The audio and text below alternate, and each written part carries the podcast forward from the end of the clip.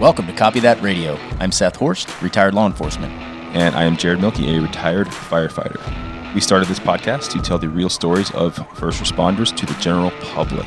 We believe there is a disconnect between what actually happens in the world of first responders and what the public perceives happens in the world of first responders. Jared and I are both full time realtors here in the inland Northwest. And if you want to partner with us at eXp Realty, please shoot us a message. We currently serve the inland Northwest, but we can help you get started in real estate wherever you live. Now, here's a word from our sponsors.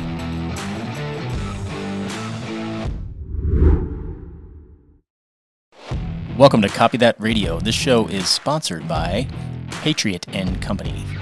Patriot and Company is a veteran-owned, veteran and first responder-owned company that provides all natural soaps and beard care products. They have a men's line and a women's line. Seth, what's your favorite flavor? Hipster repellent. Hipster repellent is the anti-skinny jeans scent. There's plenty of other scents.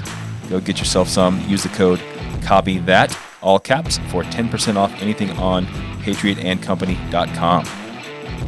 This show is also sponsored by ninjarub.com, which will take you to sierrawana.com, the parent company. Sierra Wana specializes in natural body care products using traditional methods of infusion, capitalizing on herb synergy. Uh, our personal favorite is Ninja Rub. One of Ninja Rub is the jam. It's the jam. Uh, we use it for all of our sports and jiu-jitsu related injuries. And for 15% off, use the code copy that all caps. All caps. Copy that at ninjarub.com. And we're live. You have to meet somebody at 10? Thank you. I'm meeting somebody at 10 business. Me too. So we'll, um, we'll, we'll keep it short and sweet. We have a call at 9, so we got 45 minutes. I don't want to be accused of rambling again. Well, today's a busy day. Well, that's good. Kind of. Part of the busyness is after lunch, I have a root canal. That sucks. Dude, that's terrible. Well, I had a filling put in a tooth, and it killed the tooth. Huh. Not killed it, but it's starting. It's it was too big or too deep or something. I don't know. Well, you should do it. I just pack a bunch of sawdust and glue in there. Yeah. And it works pretty good. Okay. Um, I just had a filling fall out too, actually. Fell out. Yeah. I can feel it. I got a little hole in the back molar. Dang. Yeah. I just pack it full of bubble gum currently.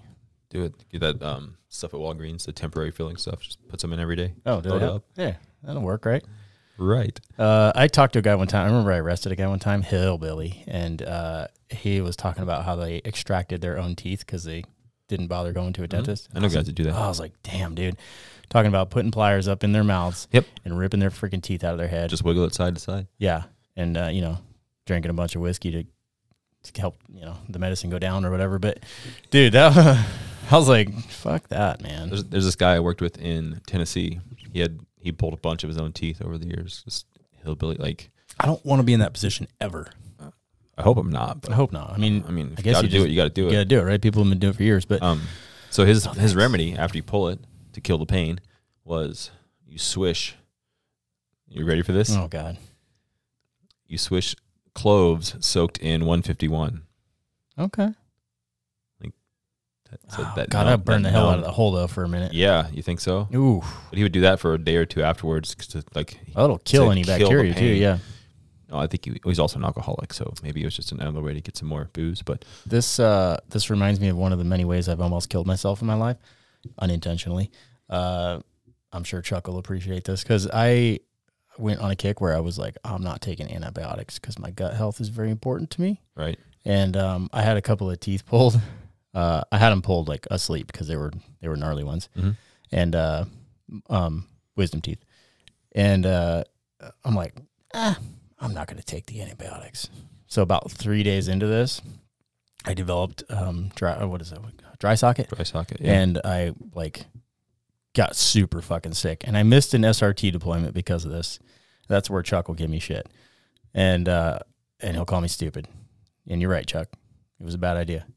Um, but dude, whew, yeah, I got super super sick. so and dry like, socket got infected. Is that uh-huh, what it is? Yeah, Is And- dry socket an infection? I think it is an infection. Okay. and uh, I could be off here. I'm not a dentist, but um, you know, lesson learned: the mouth is a dirty place. It's filthy. and you should probably take antibiotics if you have any kind of thing done in your mouth. So um, that made me think, like, how the hell do people do it? Like, how many people have died from a tooth extraction throughout history?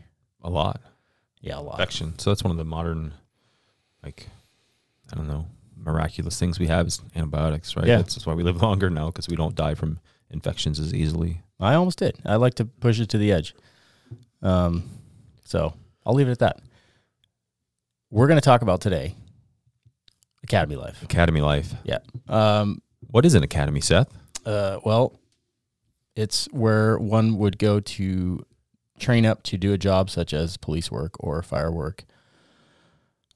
Um, The police academy. police academy. Just like the movies from the 80s. It's exactly like that.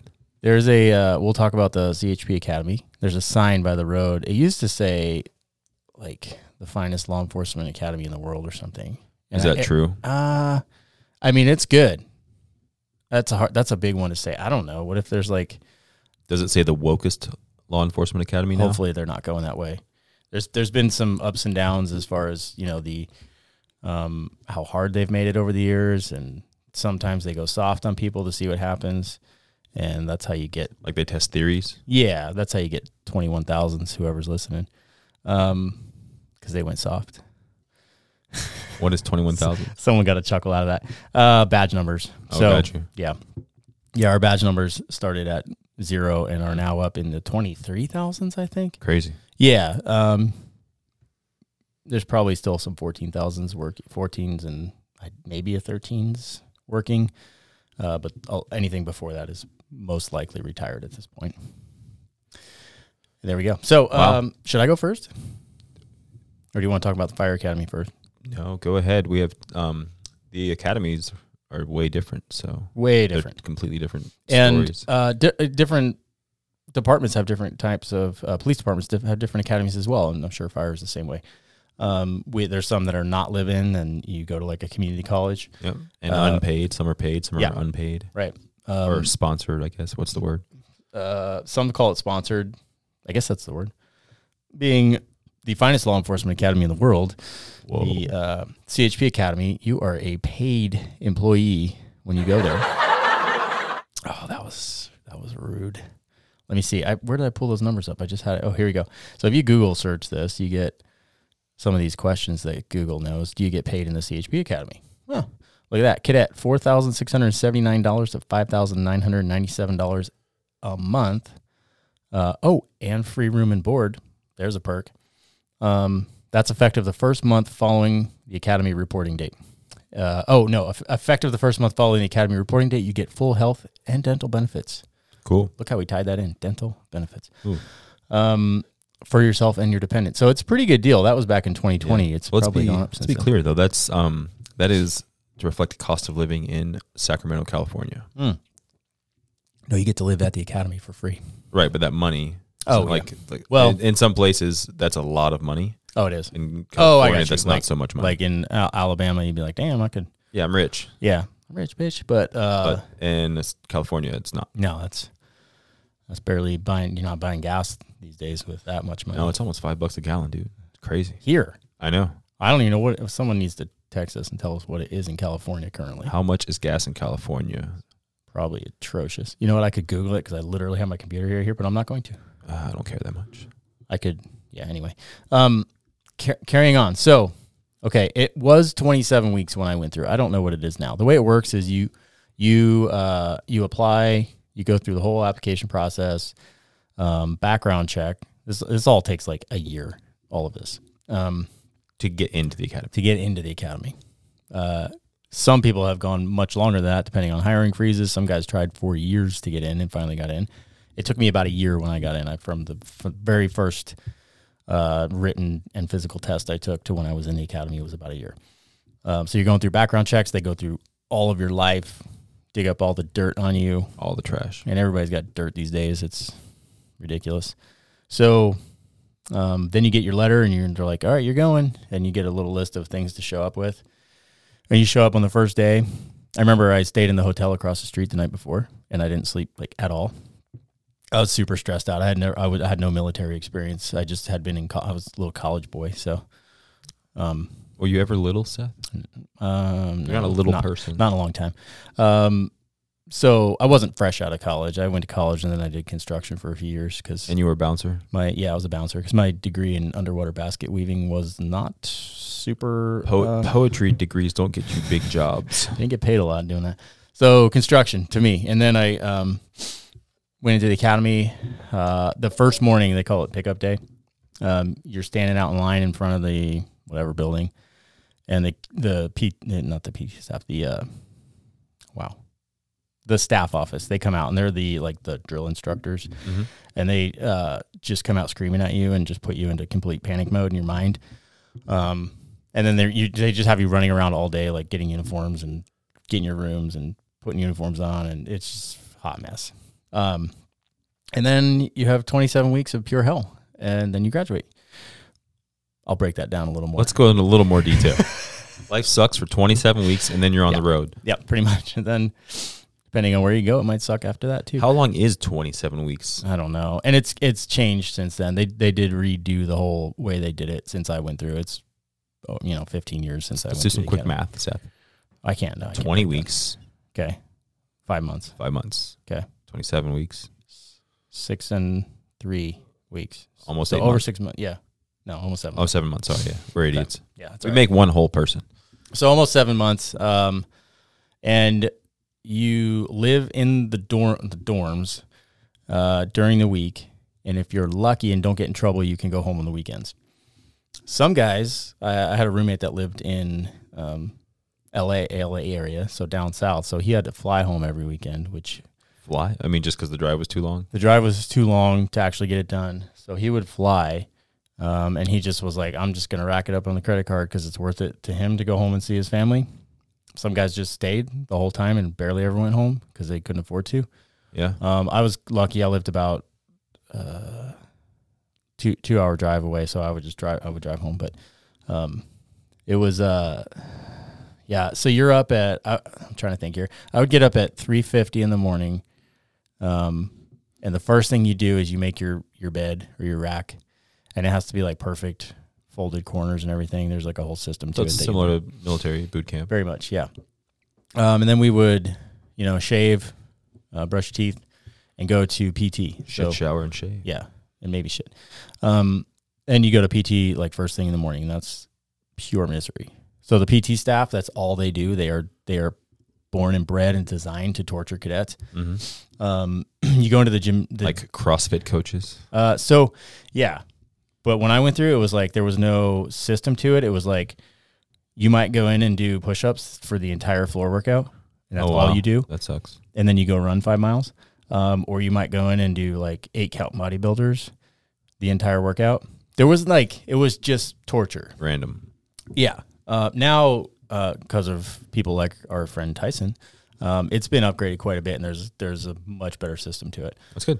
Um, Good job, Tyson. yeah, good job. And whoever helped you, I'm sure there were others. Uh, but yeah, we would go in and um, there's like everything has a system. Like the way you get the mats out is a system, and if you you will fucking conform or you'll be destroyed. So you you take these blue mats out and you lay them down, and then you that's your workout mat for you and your partner, and you and they're all laid out perfectly. And then there's one instructor up on the stage, and they're you know, it's like almost comical because they'll be like they're super freaks of fitness. Uh, and they would come out and they would just, you know, all right, we're doing push ups. And they're doing push ups the entire time, like hundreds. And your, you know, your lactic acid buildup is so bad, you're just crapping out. And, it's, and you're just like, what is this guy? He's not even human. Are they screaming like military, like boot camp style? Yeah. And the, the other ones will come around. And if you're like being lazy or whatever, they'll tune, you, tune your ass up. Um, and then when you're done, you wipe the mats down, you put the mats away in the same order, and then you go run. Uh, usually, gosh, I don't think we ran every day, uh, but it was a five mile loop around the perimeter of the uh, academy, and you have to carry your flashlight in your hand in the correct way, and because it's usually dark, so you're out running, running the perimeter in the dark. Good times.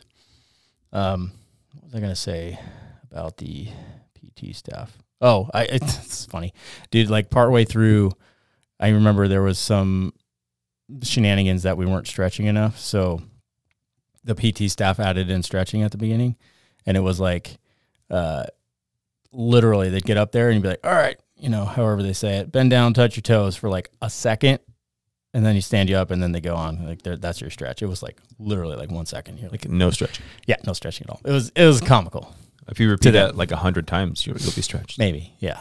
Um, and then they had days every once in a while where we would go in the swimming pool, but it's not called a swimming pool; it's called a water safety tank. Mm. And by God, if you have fun in there, you're a fucking dead man. So oh, you can't have fun in there. no, you'd Water get in and, safety and you would swim laps. Um, and then at one point they had us jump. They had this platform that you had to jump off of. It Mm-hmm. was like ten feet. It was like if you grew up cliff jumping, it was nothing. And uh, but some people, it was a big challenge for them. So Sure. um, they had that, and I remember I think one time I saw a kid do a flip off it, and it was like you could the the joy and the freedom on his face as he did it just was completely overshadowed by the ass beating, not physical ass beating, but verbal ass beating that he Mental and emotional. but at the same time, when you see somebody get tuned up, it's like, hey, they're it's not me. It's not me. They're taking all the heat. And you just sit back and you quietly watch, and you're Would, like, "Yeah, would you be comfortable with this platform if you grew up jumping off of trees on a rope swings Yeah, yeah. into the alligator brown water? yeah, screw that. totally. Um, all right, moving on from PT. So that was a special kind of hell. Um, then uh, after PT, you would go run your ass. You ran everywhere, all the time. You do not walk. So you run your ass back to your room, uh, shower, and you had about 37 seconds to shower because you got roommates that are showering as well. And then um, you hit the drill pad and you do drill practice, which is marching. Seems kind of silly because, you know, like formation marching. Yep. Okay. Um, so we do that for a while, and then we would go eat.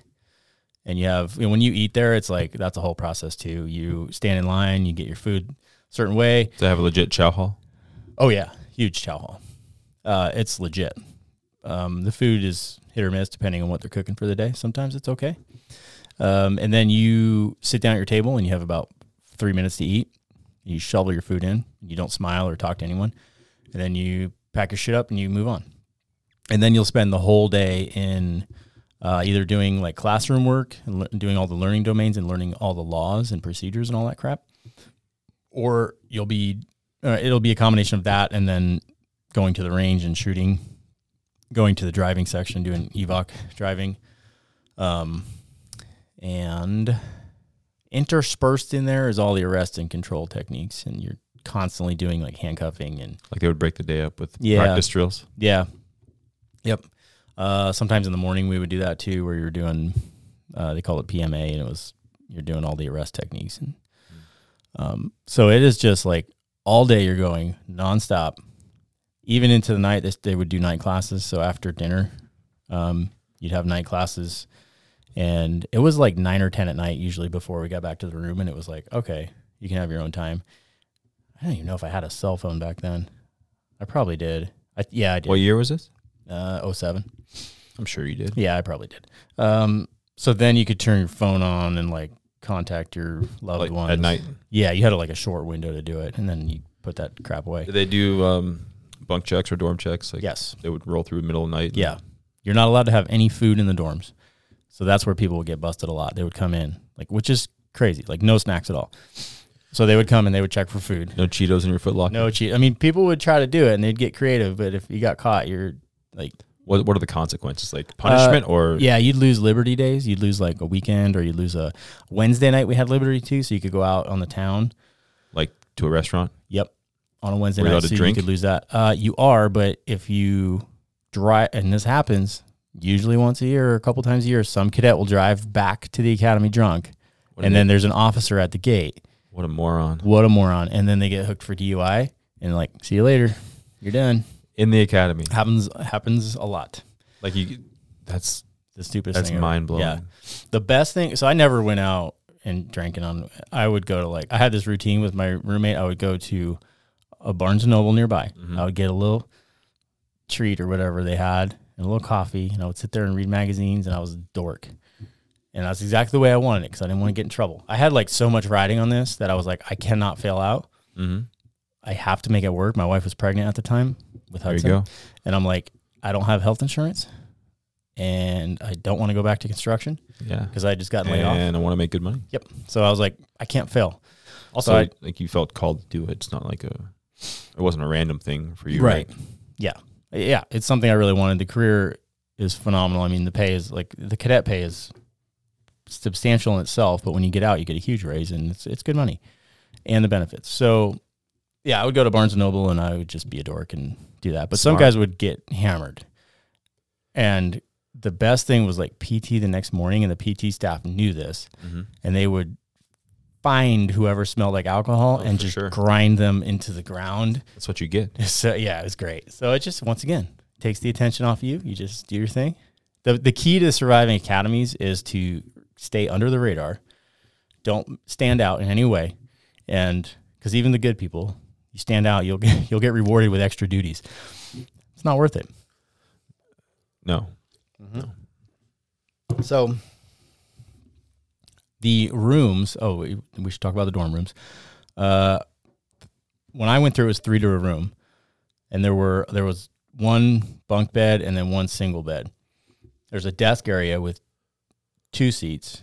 Mm-hmm. That makes sense? And then you have like a tiny little closet area. You're not allowed to have any personal items out, so you can't no pictures, no nothing. So it Oh, is wow. like Spartan. Can you have pictures in your locker, like somewhere? Yeah, yeah. Um, Did you have a locker or closet, like a closet that I think it locked. like a little sure. door with a hanger? Yeah, like you got you hang your hang uniforms in there during the week, and you put your clothes in there. Um, and then the uh, I think they have computers now. We didn't have computers when I went through, but uh, and then there's a bathroom that's shared between four rooms. So three, six, 12 guys share a bathroom that has two stalls and two showers. I think. So like you got to move. Yeah. There's no messing around in there. You don't have time to take a nice shower. You're like, it's literally the 30 second shower. You hit all the vital areas and then you move on. French shower. You, I mean, you could shower together to save time. Wipe off with a Probably get in trouble for that. A wet paper towel. It was like on. there was like it was hard to find comfort, right. which is good. All right, that makes you a hard person. I mean, the the point of it is like to induce stress for especially those that haven't had not had much stress in their life, Right. so that when you hit the road and shit gets hard, like you'll be able to handle it. That's the that's the point. Um, and I think they did a good job when I came through. It was it was hellish. It's like I, I was it was described as uh, college and boot camp rolled into one. Yeah, that makes sense. Yeah. Um, Twenty seven weeks is, is a long time. It's a long time, dude. Almost seven months. Right. And we just and, did that math. and and imagine going. There are times when people go 26 weeks and then fail out. That's I mean, crazy. imagine that. And you can come back, but you got to go through another little short background again, um, and then like to make sure nothing changed. Yes. And then uh, you can come back and roll in through another class. But like imagine, and there were people that had gone back, mul- you know, three three plus times. Wow. Can you imagine that? I, I told myself like if, man. if I failed out, I was like, I'm not fucking doing this again. I'm I'll find something. I don't know else. about that. I, the, I saw the same thing in the fireside. Guys would go multiple times, and at some point, you're just like, "Hey, dude, this, Yeah. let's uh, let's step back and change directions, Yeah. figure something out. Maybe you try again in a couple of years, but Yeah. Um, so that's like the day to day life, and uh, you know when you you s- intersperse with the shoot, like the shooting was fun for me. mhm. There were plenty of people that had literally never shot a gun in their life. So those poor range instructors have to, uh, I bet that Like- was sketch. yeah, they have to bring them up from no knowledge at all. And then you got guys that are, uh, was it Scott that talked about that? guy that was like a prior, military- yeah, high- like high- a, yeah, and he- high speed guy. he, he does it his way, but it's like, all right, man, you got to kind of do it the highway patrol way, even though your way's really effective. for here, for now, yeah, for you have to now, like, so they have to deal with all of that. And, um, that's crazy. You can have like the the highest level weapons operators in the world, right, could go and to and somebody that's never seen a gun before. Yeah. in the same class. crazy. Yeah. Uh, the range is super nice. So you walk everywhere, and the the academy's a, it's a couple hundred acres at minimum. It's huge, um, and it's right there in Sacramento, California. And uh, so you you walk over the range, and it's like bermed all around it. It's a huge. Yeah, I've seen pictures. It looks really nice. Very range. nice. Yeah, very nice range. Um, and then the driving area, there's a high speed track uh, that you, you'll get up to 120 miles an hour on it for sure. Um, and then they have a whole nother little driving course that simulates city streets. Uh, so when you do like pursuit driving, you practice in there. And then they have a skid pan, which is smooth concrete that they have. Uh, it's irrigated, so they have sprinklers on it. Mhm. and then the ti- the cars have bald tires. So Yeah. you go out and you induce So you drift. oversteer, understeer. Yeah, you drift. It's This, fun. This, so this is making me smile. I'm thinking about how formal and proper your experience was, Mhm. and then how backwoods and hillbilly mine. I can't was. wait to hear about It's yours. gonna be so awesome. Yeah, it was exactly very formal, very pro. Like your uniform had to be perfect. If literally like little, they would go around and if you had like little strings, I can't. There's a name for them. I can't remember. Little strings sticking off, like you'd have to clip them off with fingernail clippers. Mhm. And if they would see that, they'd look at your name tag. Like they, you are inspected constantly. Your boots have to be shined all the time. Like you're always on point. It's you get used to it totally. Yeah. But it's like it's overwhelming at first. And then your room gets inspected. Like they'll inspect it when you're not around too, and they'll like you know run their fingers over the top of door frames and check for dust. So Yeah. you're always cleaning the rooms, and you learn where to dust. Nice. Um, and yeah, dude, That's something. I'm, I'm, I'm my heart rate's going up talking about this. Getting stressed out? 15 years ago, and I'm Oh, stressing out. That's uh, that's wild. Mm-hmm. I, so we, we'll just keep going with yours. This we'll make these two episodes because I'm, I'm not gonna have time to do a whole. Oh, time? You got to leave it. You get 17 minutes. Yeah. Well, I'm, Um, I'm honestly, we can jump off because I'm about done. That's that's the gist of it. I just wanted to give an overview so people had an idea. I know there's gonna be a lot of people that reach out to me, and be like, "Hey, you forgot about this." Forgot. I know, I know, I'm sure Yeah, I did. I it's been a long time. I just Thanks. compressed 27 weeks into 24 minutes. So. I'm, I'm over 20 years now on mine. dude. I feel old. So let's do it. Let's break it down. We got this. The fire stuff. Yeah. Oh man, it's um. so where I came up in the fire service was, was way different. It was very, very country. Like we were like, we were a combination department, meaning partially volunteer, partially paid, in the beginning, and we we were also a combination in the fact that we did do um, urban firefighting, like structural firefighting and wildfires.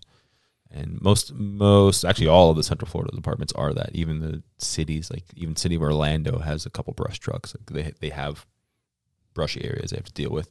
They're not as uh, those guys aren't as well versed as the county guys from all around there. Um, but it's it's very different in Florida as a whole because you don't have it's not a state run academy. Like there's each almost every county has every major county will have its own public safety center or complex as part of the that county's technical program, like their vocational school. Do they have? They all have the same standards though. Is that Yeah, yeah, it's, it state standards. Gotcha. Yeah, it's all the same training. Um, it, so it is state governed, but it's not run by the state. And then each academy, some are way more lax than others. Some are more like country than other. Like, like it's it's very Oh, very different. Um, and then also the EMS training. You can go to a public school like a state college for your EMT and medic, or you can go to a private school like a company that runs its own program. That- It's still still governed and regulated by the state, but you could do either way. Um, and that is also required to get a fire job in almost every department. You have to be at least an EMT basic, or Florida. I think now they have I, which is intermediate, and then advanced, which is paramedic. So just to apply for a job, you have to have that. And then most departments down, well, most departments in the country won't pay you to go to school.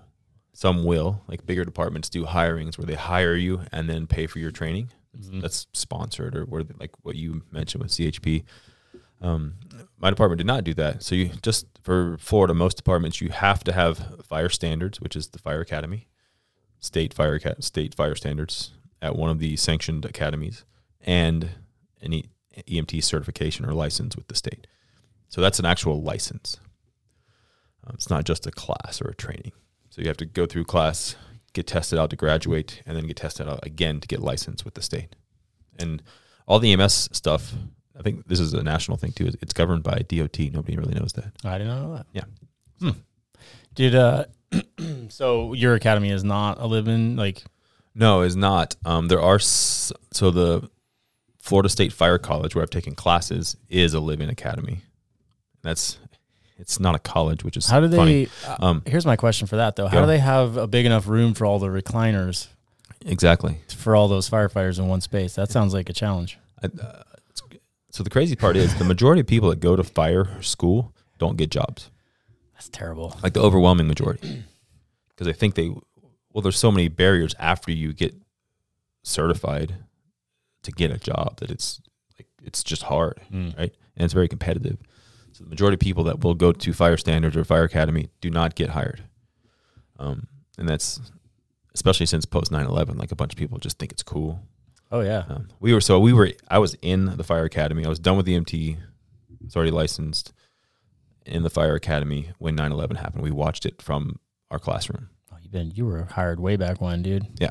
Wow. so um, that our group had 13 people my class the group after us had 50 Dang. because of 9-11 Yeah. So that, that's how it was. Like hiring, we were coming late nineties, early two thousands, but pre 9-11, There were like nobody wanted to do that job. So at Fire Academy, are you? Because you guys have so much equipment. I mean, law enforcement has a lot of equipment, but you guys have a lot of. You do a lot of different things. Uh, is that a majority of it spent like learning and practicing with the tools? There's a lot of that. It's probably half and half, roughly. So there's, 'Cause you there's don't so have as many. much there's law. so many things to learn that they can't teach it all to you, Yeah. and that's why. So it's separate. You get your state certification, and then you go to your department. They have every department has their own orientation. Hmm. So I don't know what it is now. It was Florida fire standards when I went was 16 weeks straight through Monday through Friday. Um, or if you do a night class, it's like six months. Like you do nights and Saturdays for six months. Um, and that's designed for people that have to work, have families, or whatever. It's not living, and at most academies, it's not living except the Florida State Fire College. And then you have uh, your EMT could be as fast as three to four months if you do an advanced, like an accelerated program or it could be out to five or six months for a normal program. So you're you're looking at, and that's structured. Every school structures that differently. It might be two or three nights a week, or two or three nights and a day, or whatever, and plus your clinical hours, like however that school structures their program. So you're looking at a total of like to apply for, get accepted, and go through both programs. You're looking at like a year. That's And you're not you're not in school the whole time, but you're you're in and out of these processes the whole time.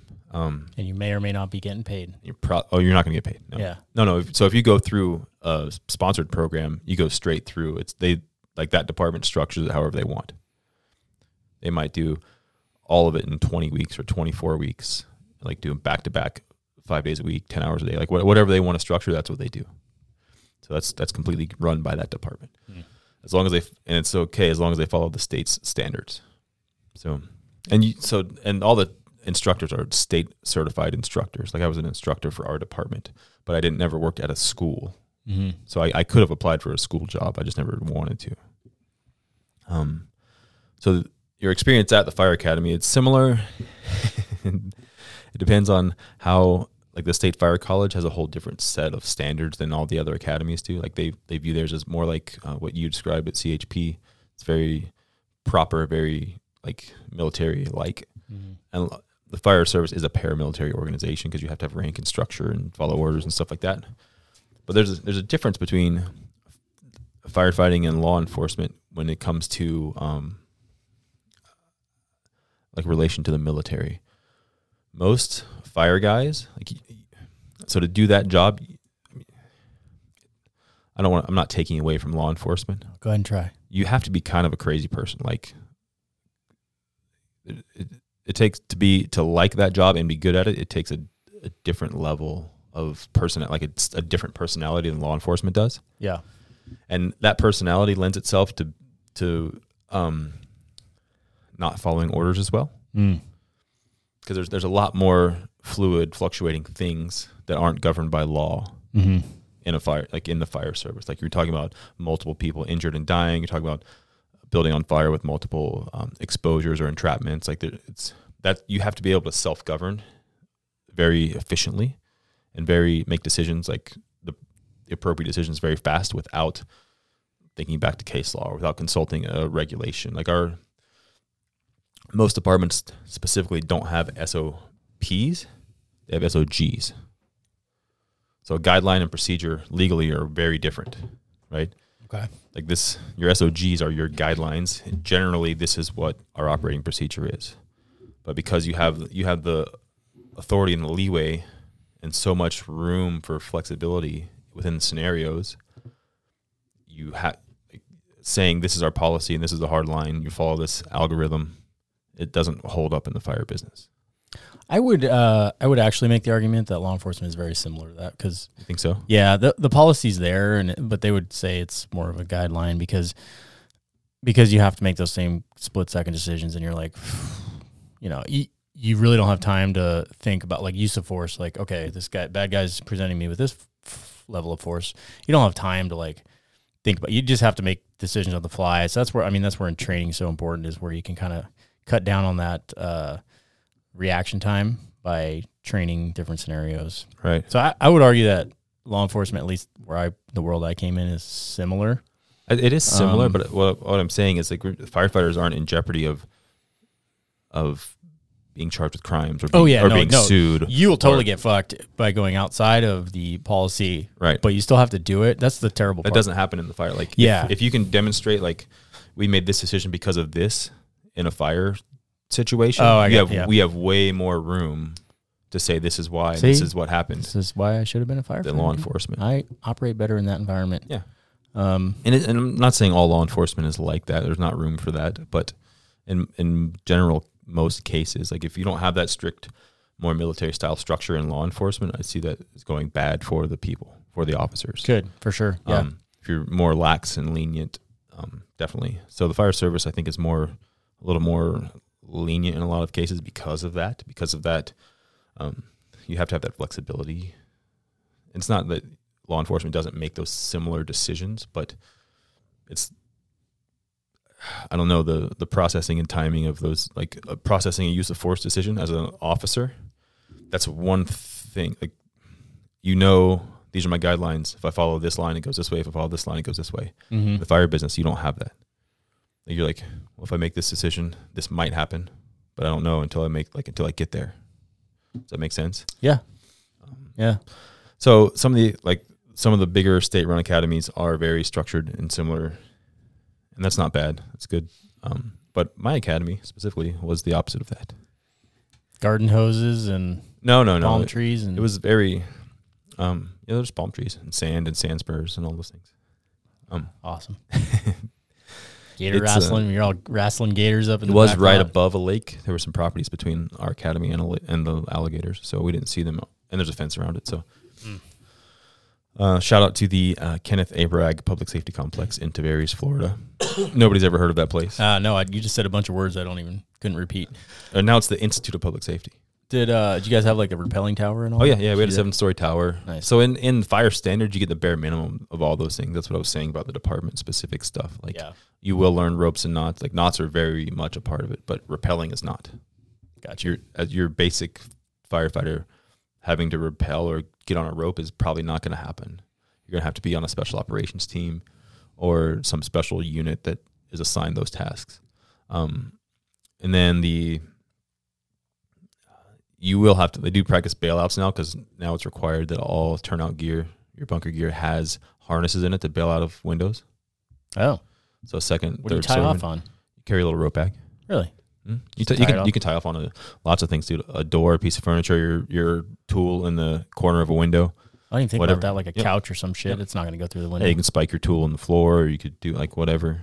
Pretty cool. Yeah, like the handle of an axe or a halligan or a roof hook in the. win- This is like you're gonna die. And Yeah. You're gonna leave the tool behind because you have to. Right. Um, so yeah, you- there's lots of ways you could spike it in the certain parts of a structure. Like yeah, there's lots of things you could do. Um, so you carry a little rope bag, you have harnesses, so you will practice that, but you're not going to be like jumping off the seventh floor for reps. Yeah. And that's Like- not going to be pretty. If you're No, in, in a rope rescue course, you will do that, but not in the fire academy.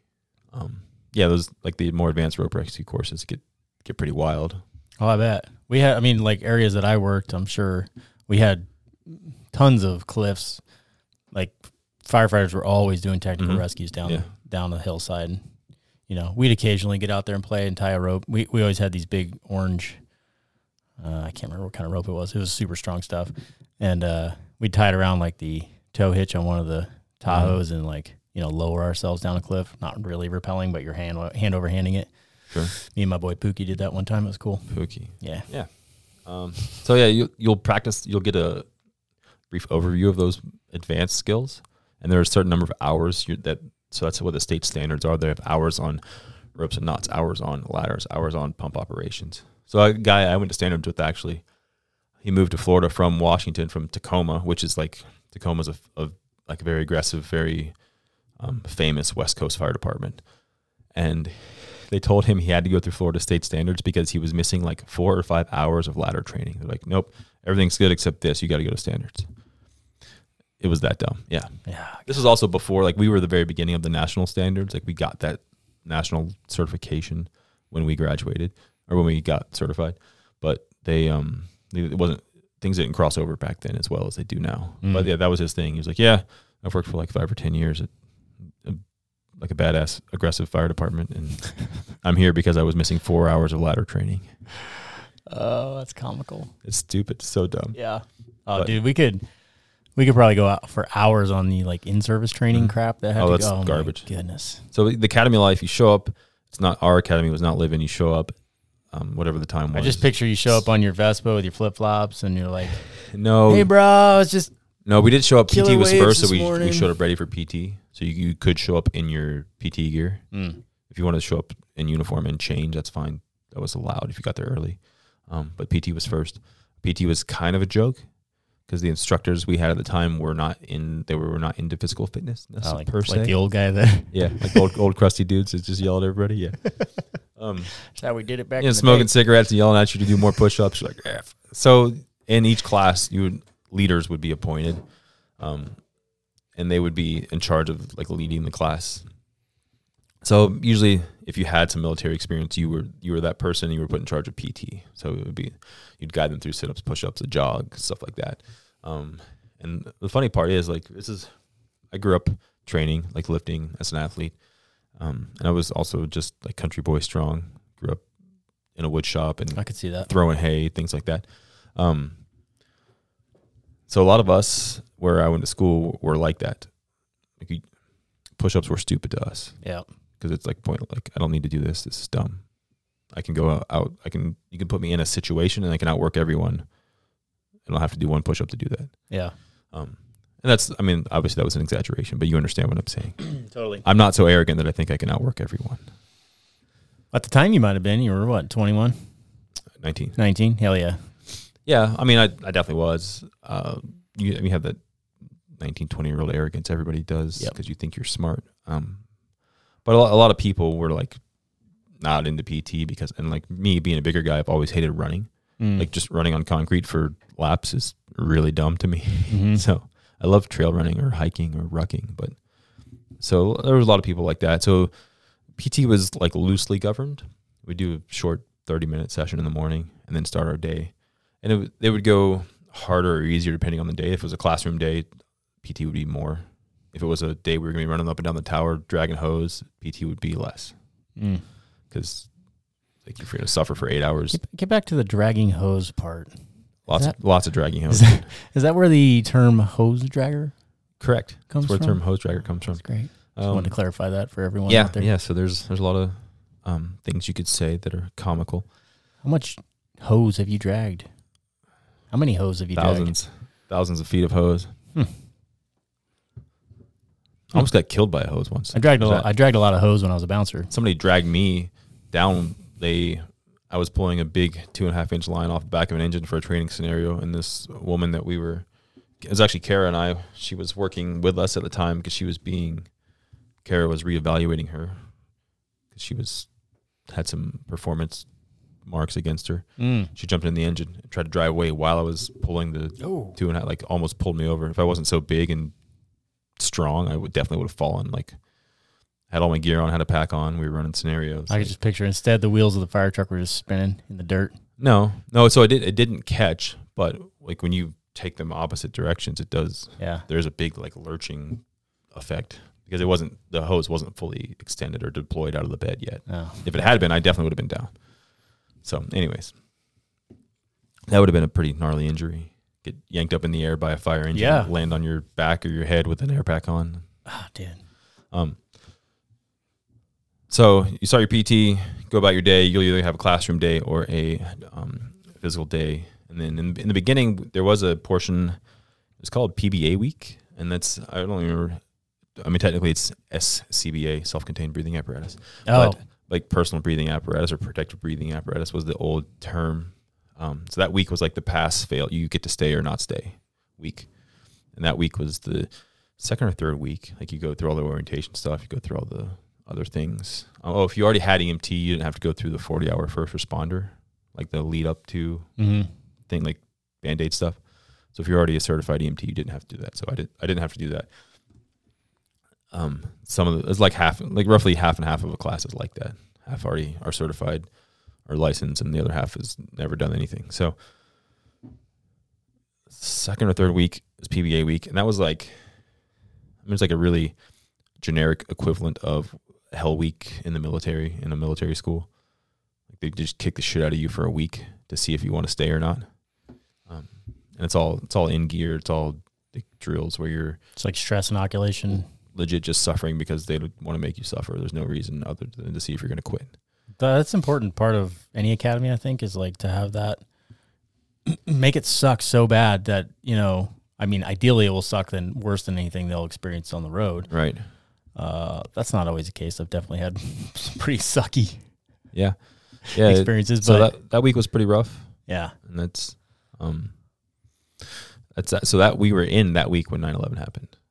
Ooh, that's a hell of a week for that. It was, yeah. Um, so they we were outside drilling, and they called us in. They're like, "Hey, you guys need to see this."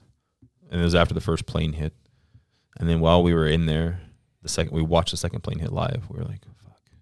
And we just sat there for a few minutes.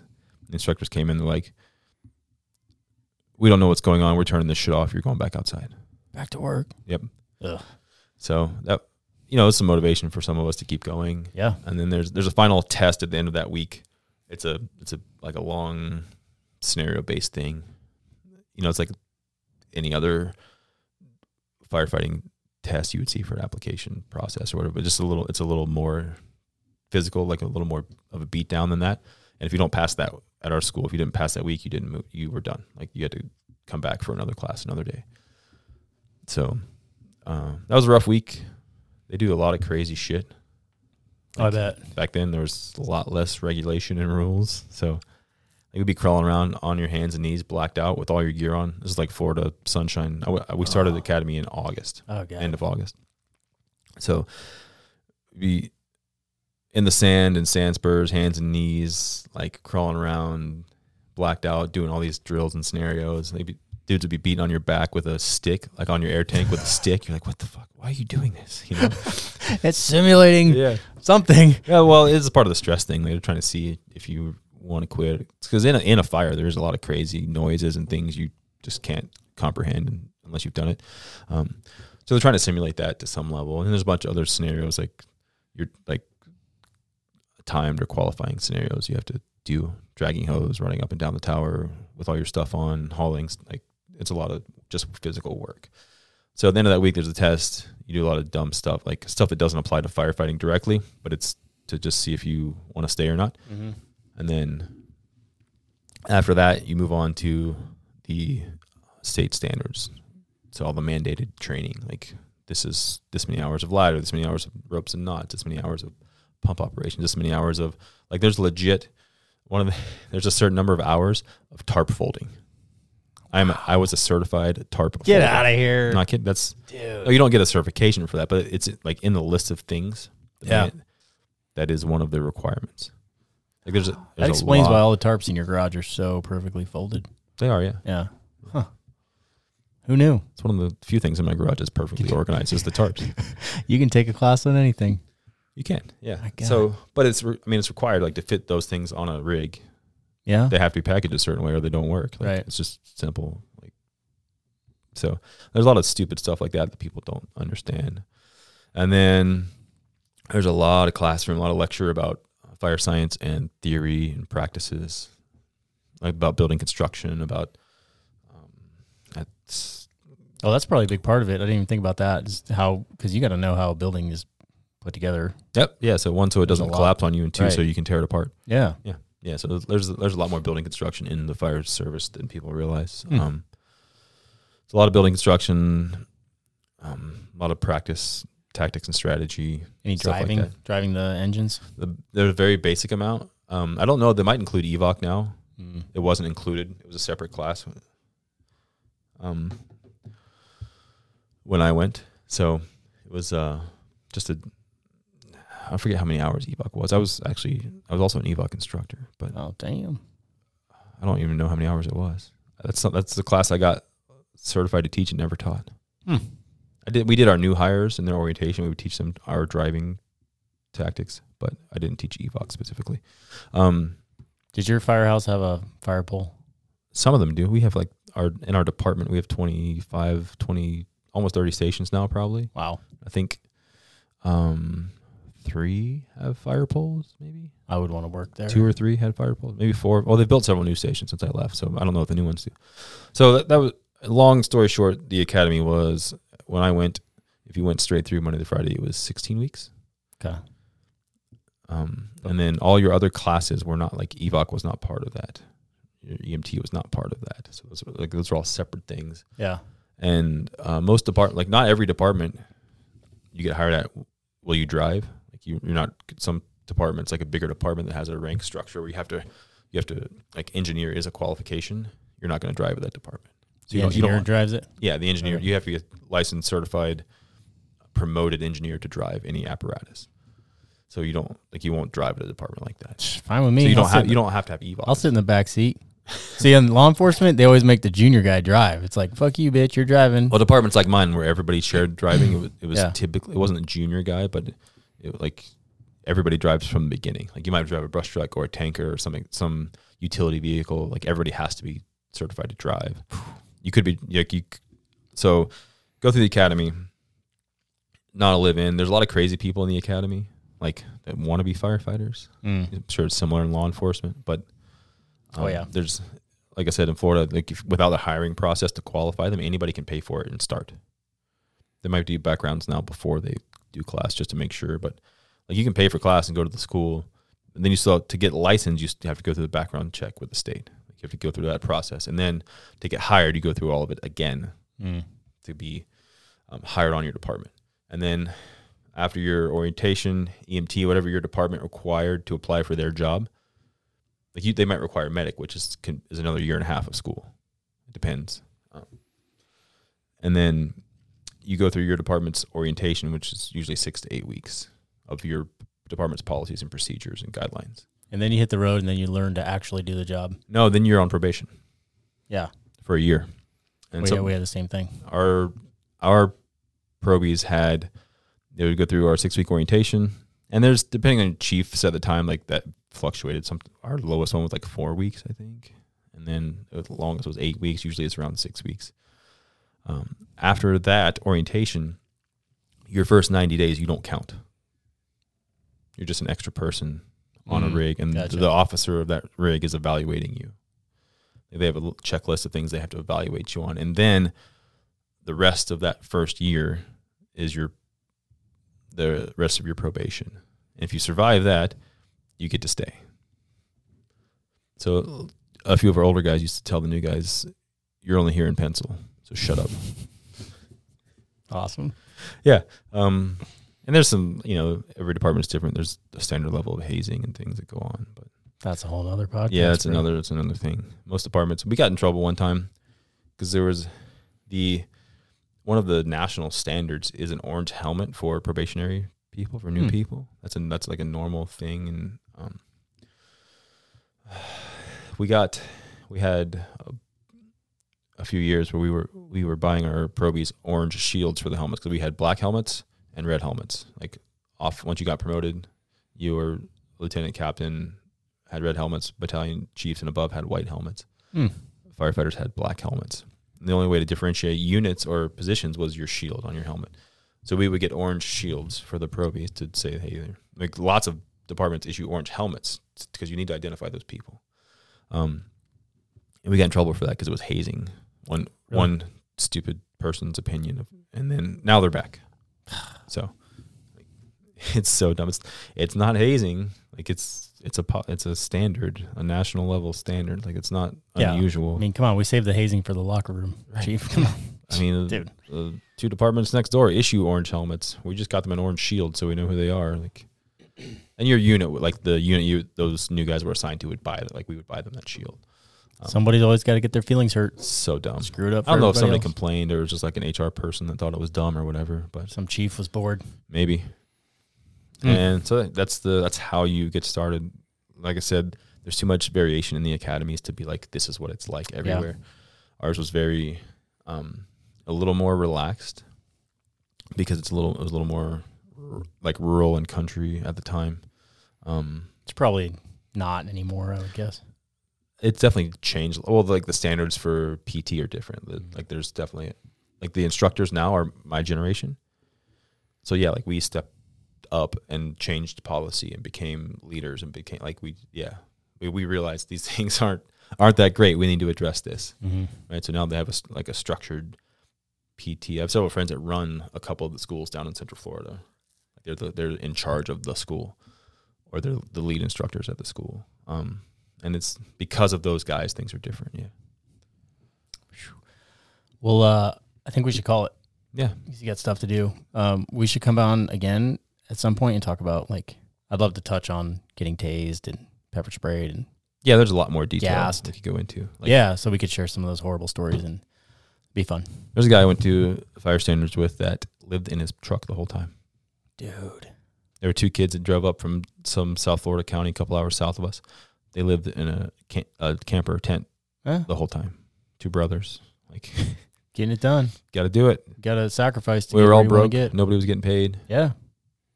God, eating cheap tacos every night. Yeah, my parents uh, they had a basement apartment that I lived in, so that, like that that worked out for me Yeah.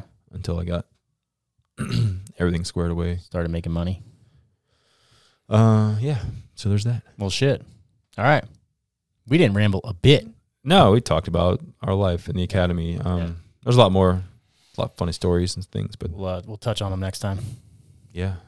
Boom. All right. go Bye, everyone. Let's go seize the day. Later.